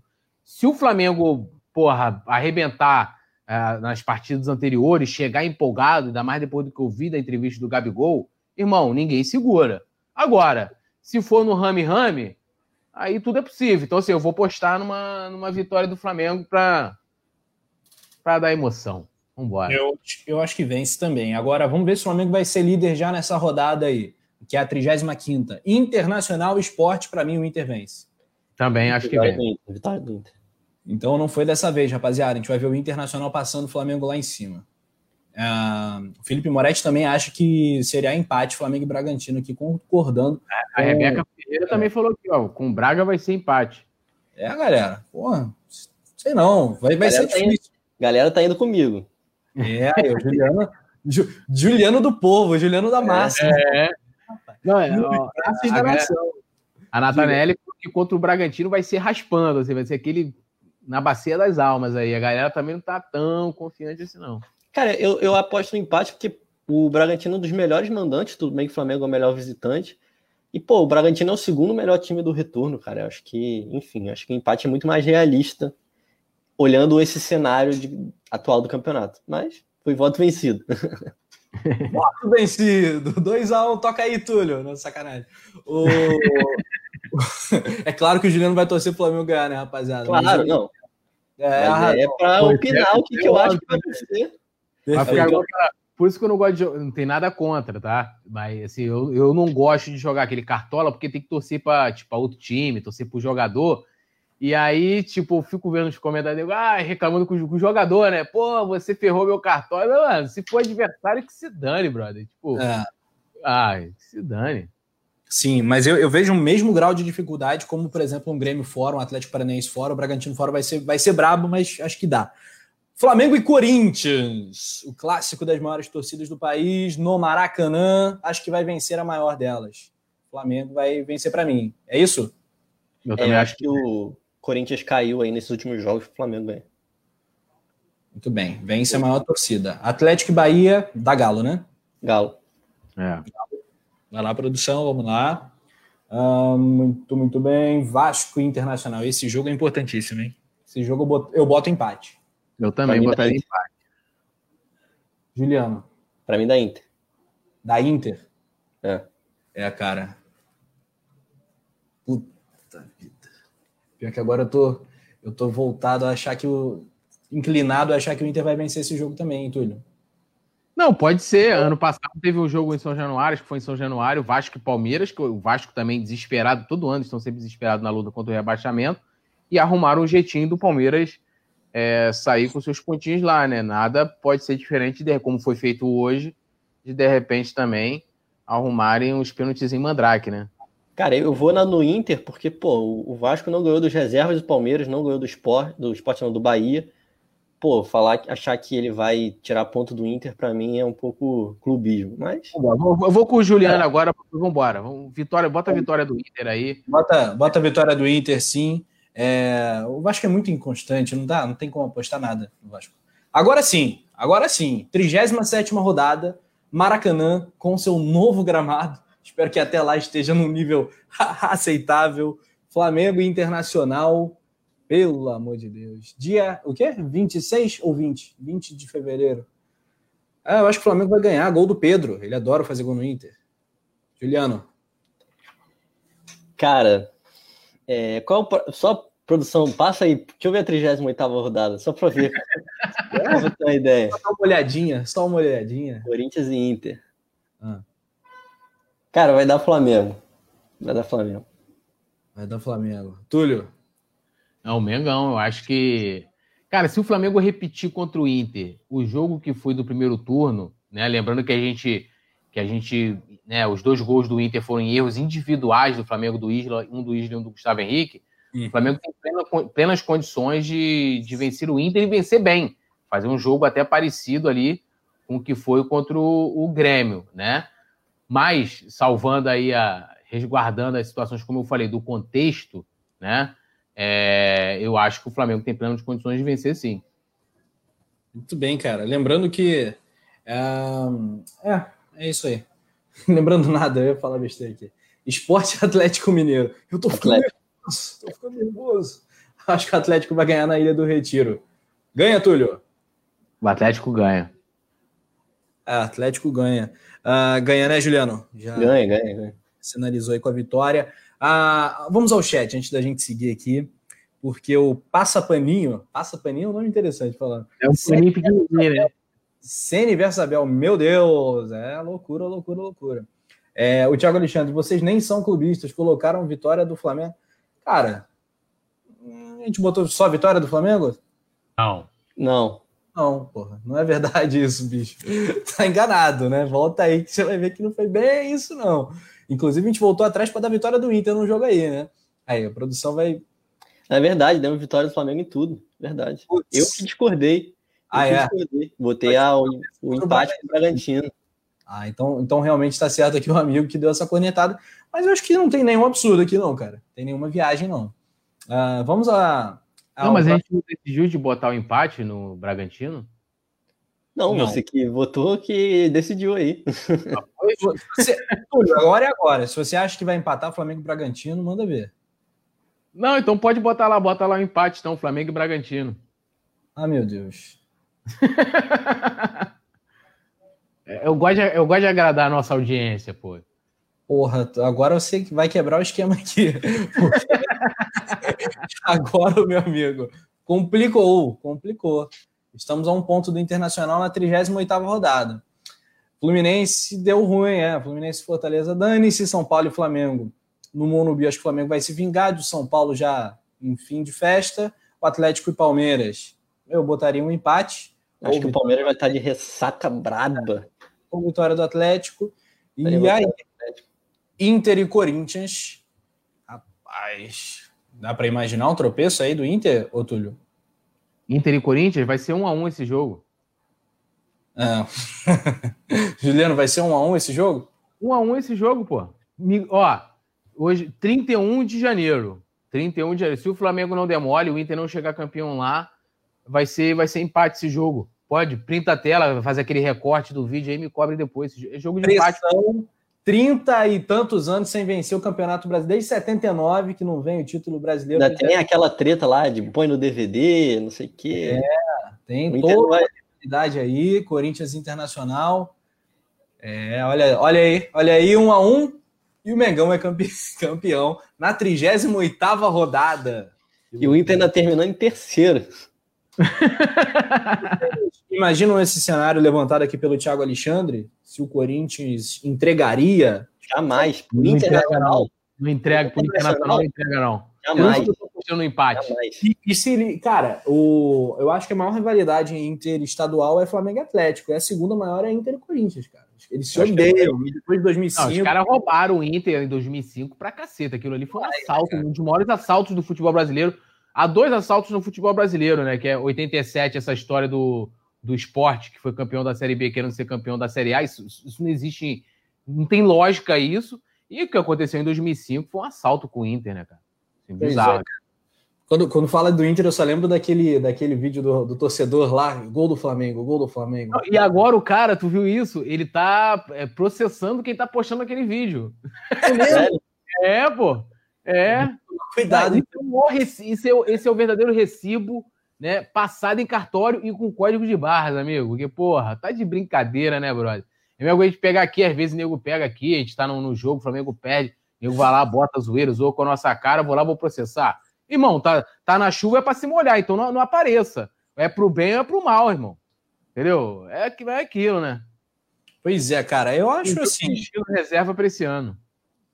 Eu acho assim que a gente foi pela lógica. E digo mais, digo mais. 2009, né? campeões com gol do René, com esse cara ficando com a cara de paspalho. Esse, seremos campeões com gol do Renezinho, Reneimar. Reneimar. Eternizando na história do Flamengo.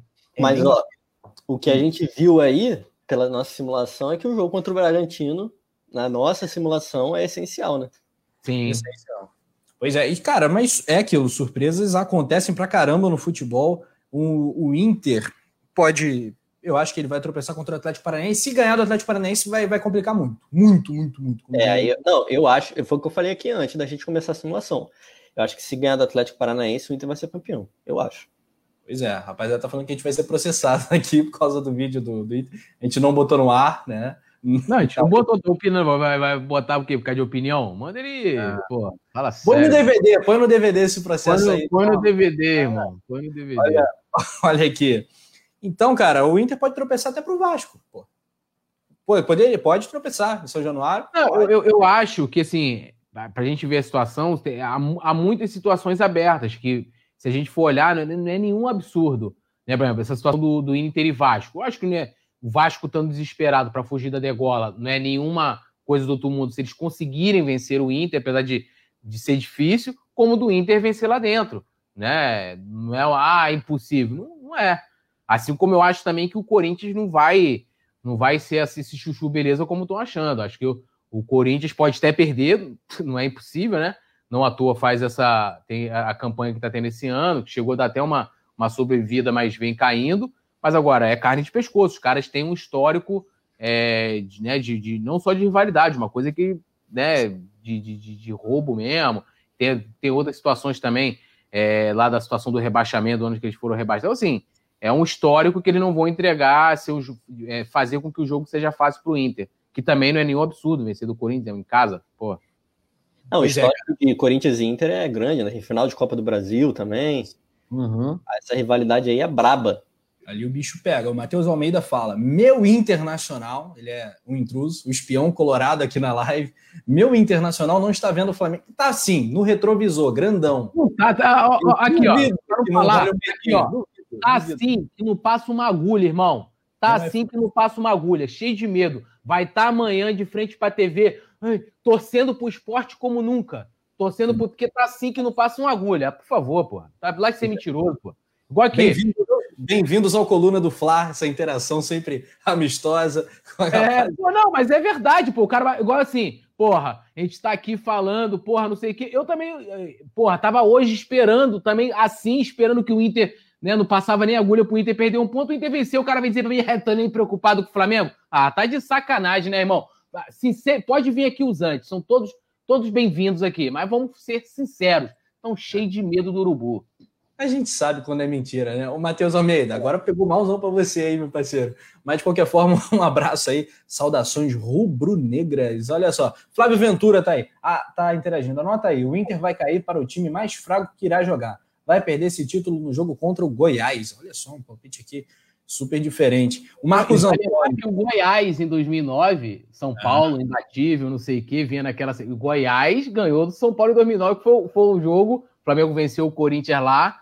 Lembram disso? Que foi a, na 37 rodada, que foi o jogo que o Flamengo assumiu pela primeira vez naquele campeonato a liderança. Não, na 36 a gente também tropeçou no Goiás. Foi, passou em casa no maior mosaico do mundo. Eu tava nesse jogo no Maracanã. Porra, meu irmão, tava falando tristeza inacreditável aquilo ali. É, surpresas acontecem, senhoras e senhores. A produção Ó, também Le... está... Leandro falou que também foi. Manda, manda a produção mandar a foto dele dessa época de 2009. Aí, Leandro, aquele, aquele, aquele garotinho tímido que ficava pedindo, tio, compra um refrigerante pra mim, tio. Te dá, na hora de sair. Na época ainda era barato o refrigerante no Maracanã, né? Hoje em dia, é. antes da, da pausa, é claro, pô, é um rim, meu irmão. Não, e ele tá falando aqui, ó, não, não tinha celular com câmera, pessoa humilde. Eu também não tinha, não. Mas eu é. Tinha, eu tinha era uma câmera digital que eu comprei a muito custo, a muitas parcelas e, né, e prestações, né? E eu tenho a foto daquele jogo lá, eu na frente do Maracanã, bermudinha, pá, óculos escuro, da frente do Maraca. É coisa linda. Muito bom, rapaziada. Já batemos os mil likes, isso é muito bacana. É garantia de gol do Gabigol ou do Pedro. Do Pedro também vale. a lógica dos mil likes. A galera tá me elogiando aqui porque hoje eu não tomei vapo. O vapo da produção realmente é um milagre. É, irmão, complicado essa vida aí. E isso é aquele comentário que você lê e fica quieto, entendeu? Aí você printa, aí você manda depois do programa. Eu vibro, eu vibro, né, cara? Eu Mas vibro, aí... eu apoio. Acabou. Acabou que deu ruim. Mas enfim, é isso. Tem também, olhando o nosso adversário para o jogo da Ilha do Retiro, o esporte também tem um possível retorno do Hernani Brocador, não é isso, Juliano? É, Hernani Brocador aí que estava com Covid, tá recuperado, mas Hernani Brocador é um reserva lá no esporte, né? Então, acredito que se entrar vai ser no segundo tempo, mas tem sempre aquele medo da lei do ex, né? Que a gente é a única lei que funciona no Brasil. É. E então, vai ter o Thiago Neves também, né? É verdade, Thiago Neves, lei do ex, verdade, tinha esquecido dele. Mas enfim, além do Thiago Neves, acho que é que o Hernani tem mais história, né? Então a gente já Muito mais, muito mais. É, mas é verdade, Thiago Neves, lei do ex. Enfim. É, é muito doloroso, né, cara, ver o Hernani, Hernani trajando aquela camisa, porra, vai fazer o quê? Eu gostava muito do Hernani. Tipo Obina, né? Aquele brocador, aquele cara né, floreado da torcida. É o aniversário do Obina, né? Hoje é aniversário, Hoje é aniversário do Obina. Mano, Obina fez um dos gols mais importantes da história do Flamengo. Obina tem que estar no Olimpo com Nunes, Gabigol, Zico, Dida, aquele gol em 2005 contra o Paraná, ele fala que aquele gol ali para ele é, é, o mais importante da história do Flamengo. Ele falou para mim isso num bate-papo que a gente gravou. E, e para mim o Urbina tá lá no Olimpo, meu irmão. O Urbina salvou a gente de nunca ser rebaixado. É que depois daquele ano, quando o Flamengo não caiu, eu falei, mano, não cai mais. Nunca mais cai, porque aquele ano era para descer. O Urbina está no Olimpo do futebol, pode até recortar isso aí. O Urbina é um dos maiores jogadores da história do Flamengo, fez um dos gols mais importantes da história do Flamengo perdendo talvez para os gols do Gabigol na final da Libertadores, do Zico e do Nunes. De resto, tá ali é, pau a pau com os outros gols. Salve o Obina, Obina, que eu tinha, eu tinha um peixe beta que chamava Obina também. Cara, pior é, que. Peraí, peraí, peraí, peraí, peraí, de joelhos, Obina, parabéns, muito obrigado. Você não é só melhor que eu tô. Te amo, Obina. Cara, Valeu. então, isso que eu queria falar até. O Obina tem esse, esse lado folclórico e tudo mais, mas, cara, o Obina tem uma puta de uma carreira, tá? Sim. Trato ele como, tipo, o Hernani Brocador, por exemplo, teve um ano muito bom e depois ele meio que sumiu. Mas, pô, o Obina tem uma carreira, porra, de anos, jogou no Palmeiras depois, jogou no Atlético Mineiro, ele tem uma carreira, pô, de bastante respeito, né? Sim, máximo sim. respeito, máximo respeito ao Obina. Olha só a fala, a produção separou as aspas de Thiago Neves após o jogo do primeiro turno. O Diego Ribas sacaneou a gente, zoou no primeiro turno, só que eu acho que ele esqueceu que tinha o jogo da volta na ilha. Então vamos dar o troco e depois do jogo vai ser a minha vez, disse fanfarrão Thiago Neves e suas fanfarras. Olha aqui, o time provável do esporte, que continua sendo treinado pelo Jair Ventura, assim como no primeiro turno, é Luan Poli, Raul Prata, Maidana, Adrielson, Júnior Tavares, Ronaldo Henrique, Betinho e Thiago Neves. Na frente, Patrick Marquinhos e Dalberto, o Leandro Bárcia lesionado, Marcão suspenso, a galera pendurada, mas dane-se, no caso do esporte isso não nos diz nada. No caso do Flamengo, a gente já passou a escalação provável do Mengão, já já a produção pode jogar na tela de novo, a título de curiosidade para a galera que chegou depois. E os pendurados, né, Juliano, são Gustavo Henrique, João Gomes, João Lucas, Gabigol e Sene. É isso? É, então, Gabigol é sempre preocupante, né? É, tá pendurado. Acho que por isso o Ceni tirou ele, né, do último jogo. Acho que a galera corretor, ah, o Senna não deixa o Gabigol jogar, mas acho que nessa situação foi porque ele estava pendurado e não pode perder ele de jeito nenhum. É, mas acho que os outros ali são jogadores que compõem elenco, né? Acho que Gabigol que é preocupante, mas o resto é tranquilo. E o jogo amanhã, jogo chatinho, né? Porque aquele gramado da Ilha do Retiro é sempre ruim de jogar. É, então, o esporte é aquele time que joga sempre fechadinho tal vai ser um jogo de paciência. O Flamengo vai ter que ter paciência aí para furar essa defesa.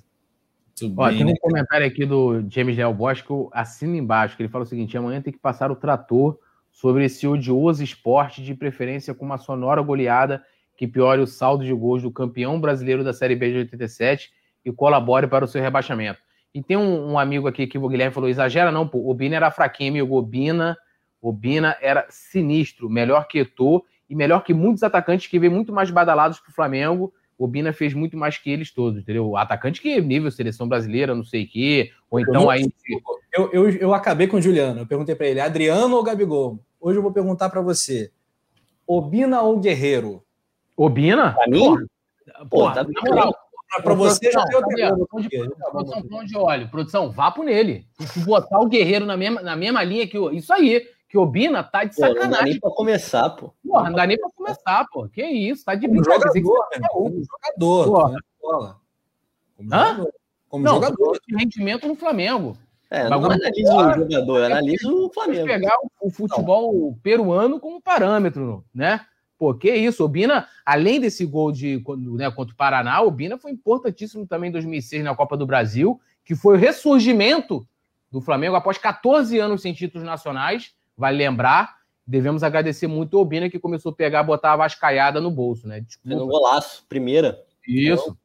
Golaço, e aí, e ali soltamos aquela. Ih, Libertadores, qualquer dia, toma, como a gente se iludia, né? Qualquer dia, toma aí. Hoje é uma coisa básica do Flamengo, a gente não consegue nem imaginar o Flamengo fora da Libertadores. É. Essa música nunca mais deverá ser cantada. Se o Flamengo cantar, essa a torcida cantar de novo essa música, é que tem alguma coisa errada demais, né? É que tudo desandou, bicho, né? Então não, fica. Olhando, assim, vou falar sério agora rapidinho. É, é, em termos de futebol, claro que o Guerreiro tem uma carreira muito mais estrelada né? É um cara que é uma referência na seleção. Mas no Flamengo, o Bina é muito, foi muito melhor do que, do que, do que Guerreiro, do que Edmundo, por exemplo, que, porra, foi um baita jogador, do que uma série de outros jogadores que vieram muito mais badalados do que o Obina. O Obina chegou aí num, né, ali, 2000, 2005, num, num catadão lá, é, e, e, fez história pelo Flamengo. E, e eu falando, tô falando sério, aquele gol contra o Paraná, no contexto da época e toda a situação, meu irmão, tem uma importância gigantesca para nossa história. Talvez hoje,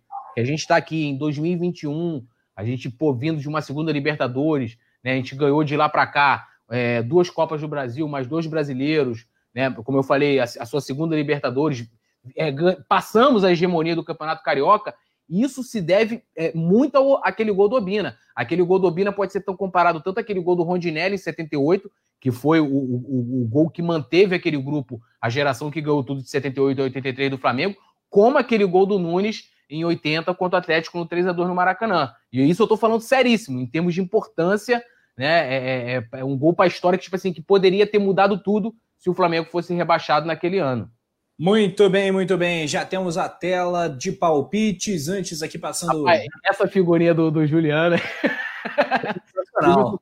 de Xuxa na chuva. Ainda tem um, um, rosa e um azul bebê. Nada contra. Eu tinha um tênis, eu tinha um tênis com essa cor. Eu usava mesmo, botava lá o short, pá, mandava meu, meu tênisinho de ah, rosa e azul bebê. Mas aí ficou o um negócio branco, rosa, azul bebê, ficou um negócio meio. Parece, parece até aqueles desenhos um personagemzinho.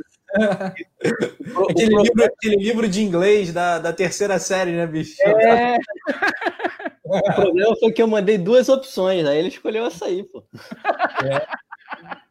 A, ao fundo parece a bandeira do Espírito Santo também, um negócio assim caprichado, né? Tu vê que foi caprichado, tá bacana pra cacete. É, antes dos palpites, o retrospecto aí entre Flamengo e Esporte Clube do Recife, 52 jogos, 25 vitórias do mais querido do Brasil e do mundo, o campeão de 87, 11 empates e 16 vitórias do Sport. Nove vitórias a mais tem o Flamengo no último jogo, 3 a 0 no Maracanã. Em 2019, Flamengo e Sport não se enfrentaram, porque o Sport não estava na elite do futebol brasileiro. Palpites, palpites, esporte produção, esporte 1, Flamengo 3, esse é meu palpite. Gols de Gabigol, Bruno Henrique e Pedro no segundo tempo. Cosenza, ah, ah. É, isso, Flamengo... Rolou até um eco, rapaz. Consenza. Flamengo 2x0. Ih, rapaz, gol de quem?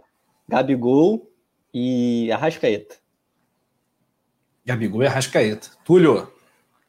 Rapaz, eu vou seguir na minha toada. Aqui o Erivaldo falou em inglês, pink and blue, né? É, eu vou seguir na minha toada no sapatinho, a gente continuar se mantendo no G4, porque eu não estou pensando em título ainda. Ainda. Ainda não estou empolgado, é assim, é, como é que se fala? É, enervado por essa manta do título. Então, para a gente se manter ali na, na, no G4, eu aposto em 1 a 0 gol do Arrascaeta.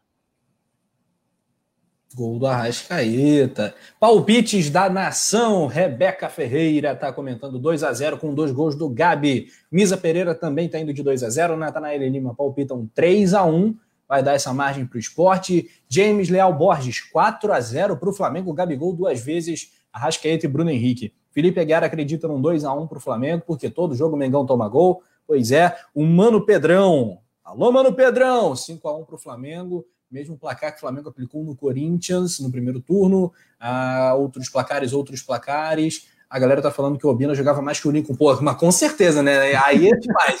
aí é complicado. Sem aí, dúvida alguma, bicho. Aí eu tenho que dar vapo nele também aí, pô. Aí é. Pois é. Pois é.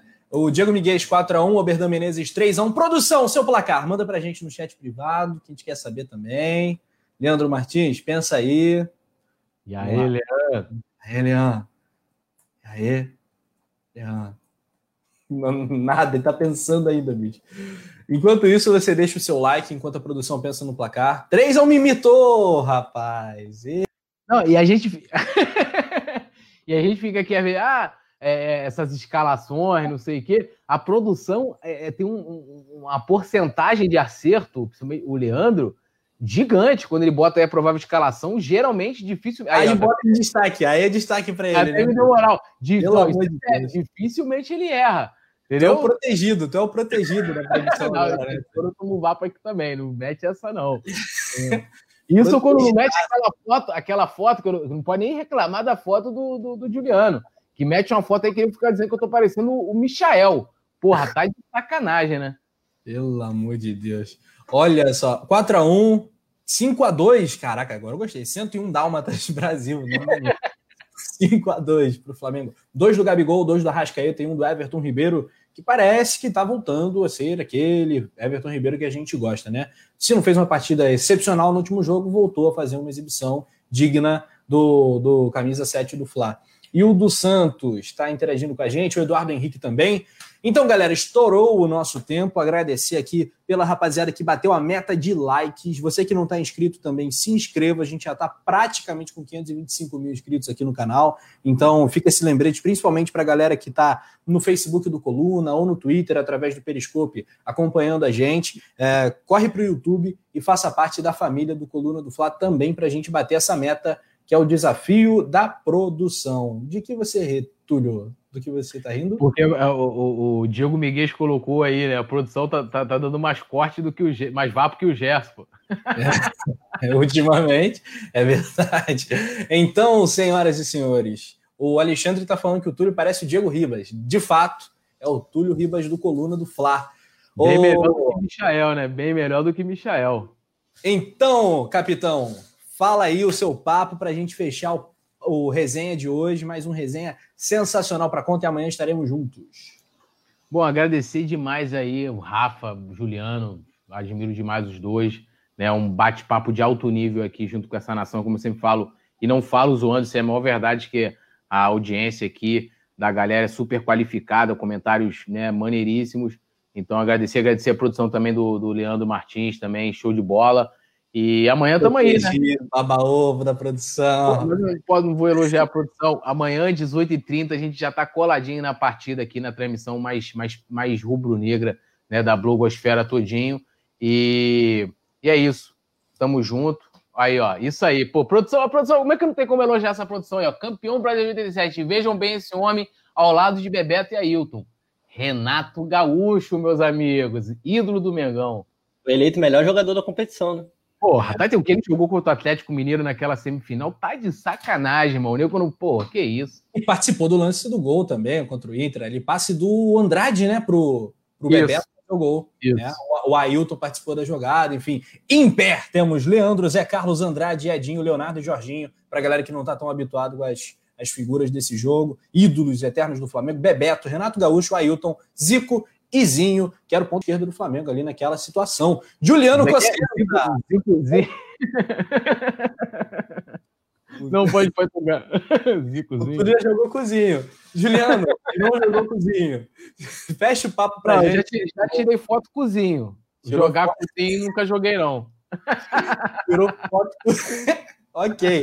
É, Juliano, então, vai fechar o papo, vai fechar a conta para o nosso resenha de hoje. Lembrando que amanhã estaremos ao vivo às seis e meia. Um abraço, Juliano. Tamo junto, parceiro. Até mais. Abraço, Rafa. Abraço, Túlio. Valeu aí pelo papo.